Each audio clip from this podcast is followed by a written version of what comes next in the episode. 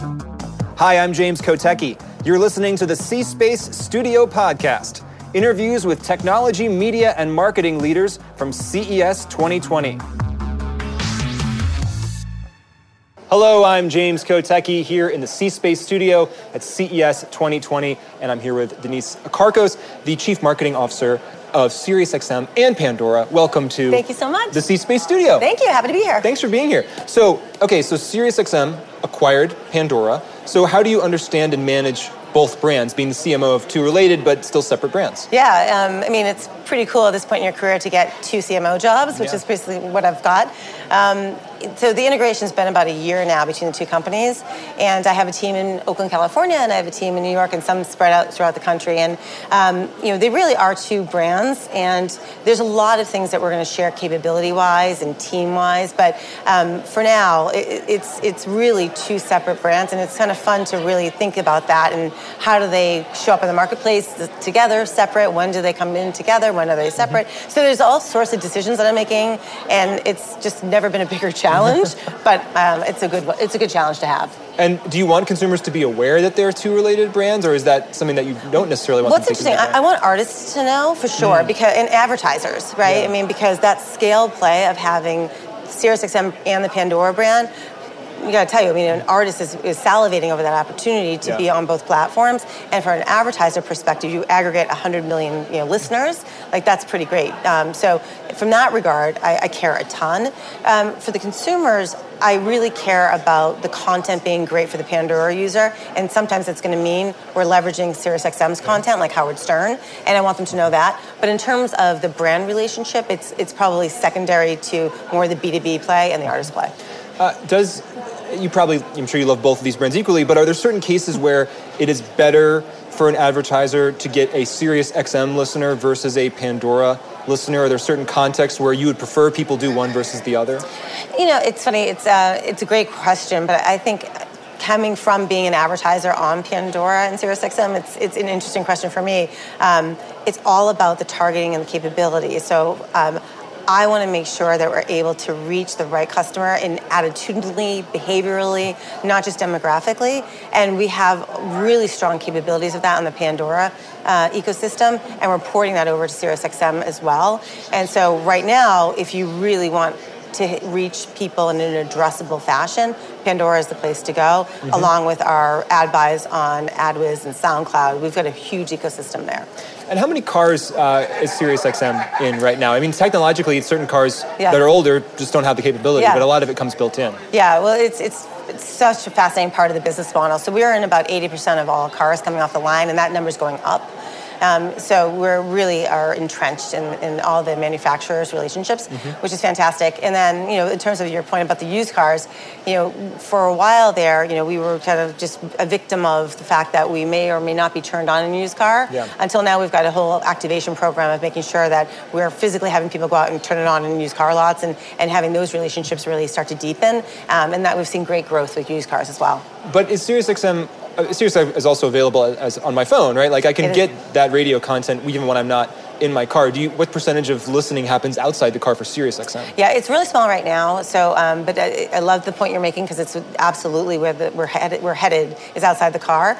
Um, so right now, majority of listeners, 38 million, are listening on SiriusXM in the car through satellite. So that one-way, um, you know, delivery of the content. Um, but the SiriusXM streaming app has been in existence for a little while now, and we're building up scale. But it's, it, it is quite small. It's about 400,000 right now, and so we're trying to really build that up. And it's really positioned as a companion to the car for current subscribers that's going to be short term. Once we really open the floodgates on that model, um, it's going to be really great to see how that fares because that's where the future is. You know, it's all about streaming. Um, we've got a great business in the satellite, but we're smart to say, okay, when you know model year 22 comes out and more and more connected devices are happening in the car, you know, we need to be there with the streaming application, and we've got that built.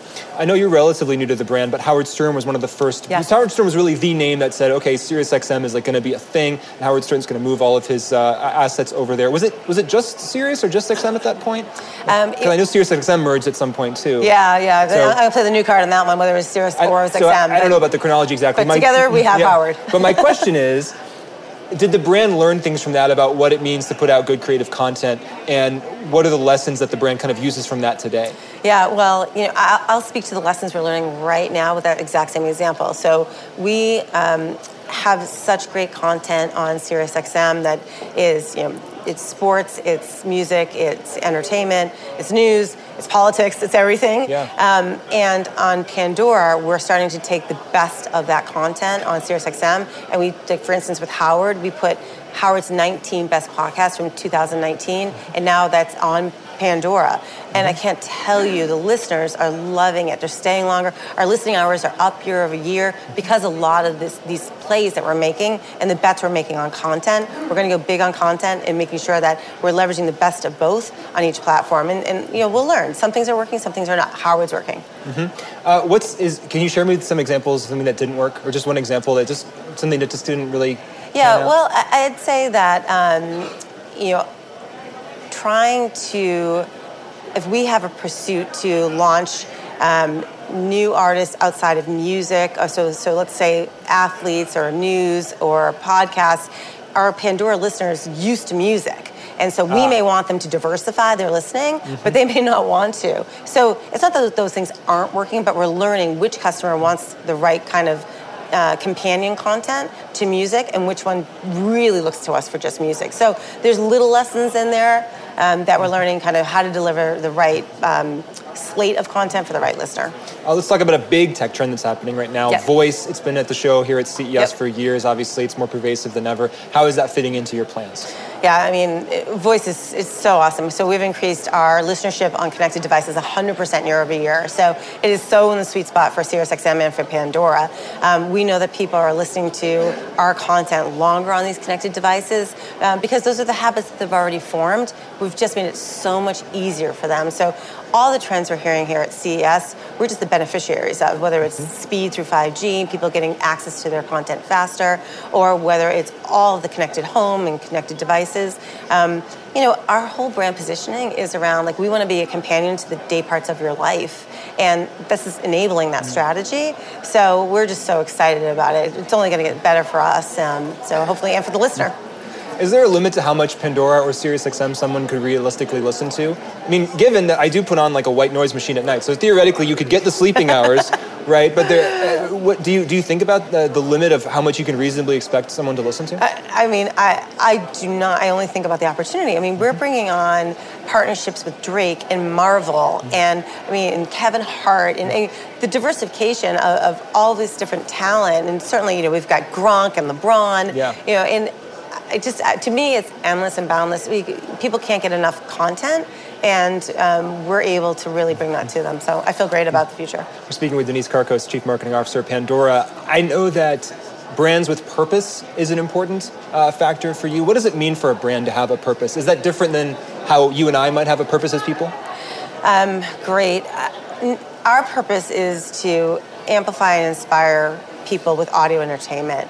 And the thing I care most about is is that just you know a placard on a wall or is that are we talking the talk? I did this in my last job too and i'm very passionate about it. Unless a brand is built authentically from the inside out you cannot be an effective marketer. If i go out there and build a promise to the world and that's not what's happening in our four walls then that's such a disservice. Mm-hmm. and by the way customers and listeners know if there's a discord there um, so in our you know offices at SiriusXM and at Pandora on both coasts, you got people who are walking the halls with talent and artists trying to build the next experience for the listener, and it's real. So how do you inspire that next listener? Um, so in terms of like you and I having a purpose, I think it's the north star. Like what are we aiming for in our careers and our lives? It's the same thing for a brand. It just has to be super authentic, and you have to deliver on it. I believe right now you are the Ad Age CMO of the Year. Is that correct? I am. Congratulations yes. Thank on you so that. much. Uh, what uh, what advice do you give to other marketers? I'm sure people ask you for advice all the time, and many of people here at C-Space probably want to be the CMO of the year someday. So how do you get yeah, there? Yeah, yeah. Well, I'd say a few things. Um, when I was ascending to CMO and wanted that job, first of all setting your sights, knowing what you want when, to be when you grow up, mm-hmm. um, and then making sure people know about it in an authentic way so they're going to support you, um, and having that sponsorship and that mentorship.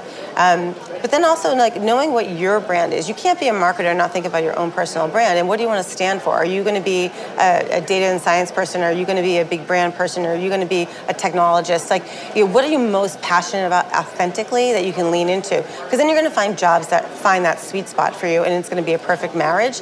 Um, and for me, it was all about the, the marriage of art and science and using data to drive art. You know, and, and that's worked out really well for me. I have a position. This is what I stand mm-hmm. for. And so some companies wouldn't be interested in me when the time came that I was ready to move on.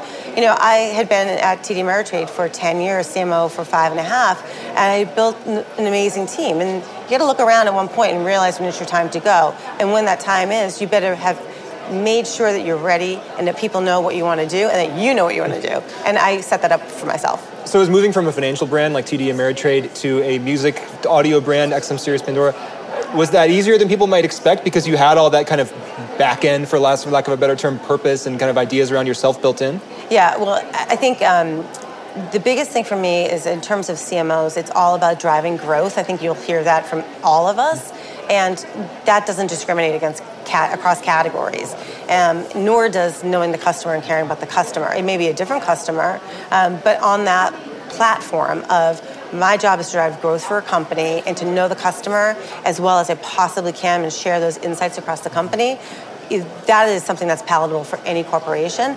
Um, you know, from a career advice perspective, you know, when the recruiters call, you know, I was getting a lot of financial services calls, and I was clear to say that my next journey is not going to be there. I want to stretch mm. myself beyond that, and I made that very, very well known, so that when the time was ripe for me to leave, I was getting the right calls. And I think that was a really critical step for me. Um, was a couple years of those relationships building outside of the category in order to get these opportunities. Well, thank you so much for sharing a few yeah. moments of your journey with us. Sure. Ms. Karkos, Thanks CMO so of SiriusXM and Pandora. Thank you for being here. Thank you. Appreciate it.